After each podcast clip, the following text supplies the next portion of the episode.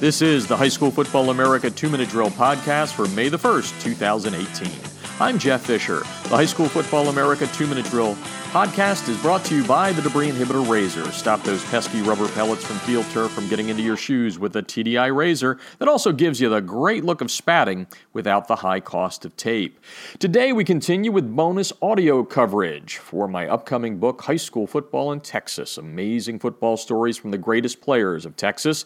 It's now on pre order online at Amazon, Barnes and Noble, and wherever books are sold. The book will focus on many of the state's greatest players discussing their favorite high school memories. I interviewed over two dozen players, plus numerous coaches for the book. You'll hear from nine Hall of Famers like Earl Campbell, who played at John Tyler High School in Tyler, Texas. Our 35 minute conversation was wide ranging as we talked about his transition from linebacker to running back at Tyler to his mother not being a fan of the game of football. We spent a lot of time talking about the man that recruited him in high school and got him to the University of Texas. Coach Kenneth Dabbs was college football's second ever recruiting coordinator behind Oklahoma's Jerry Pettibone.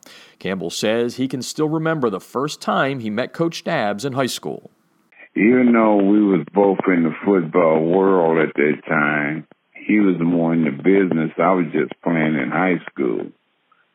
The one thing he didn't do is he didn't shuck and jive, but he had a great sense of humor that makes sense. I mean, he wasn't like a recruiter to come in and tell you at that time when I finished school in the seventies, it was about who could buy an athlete what.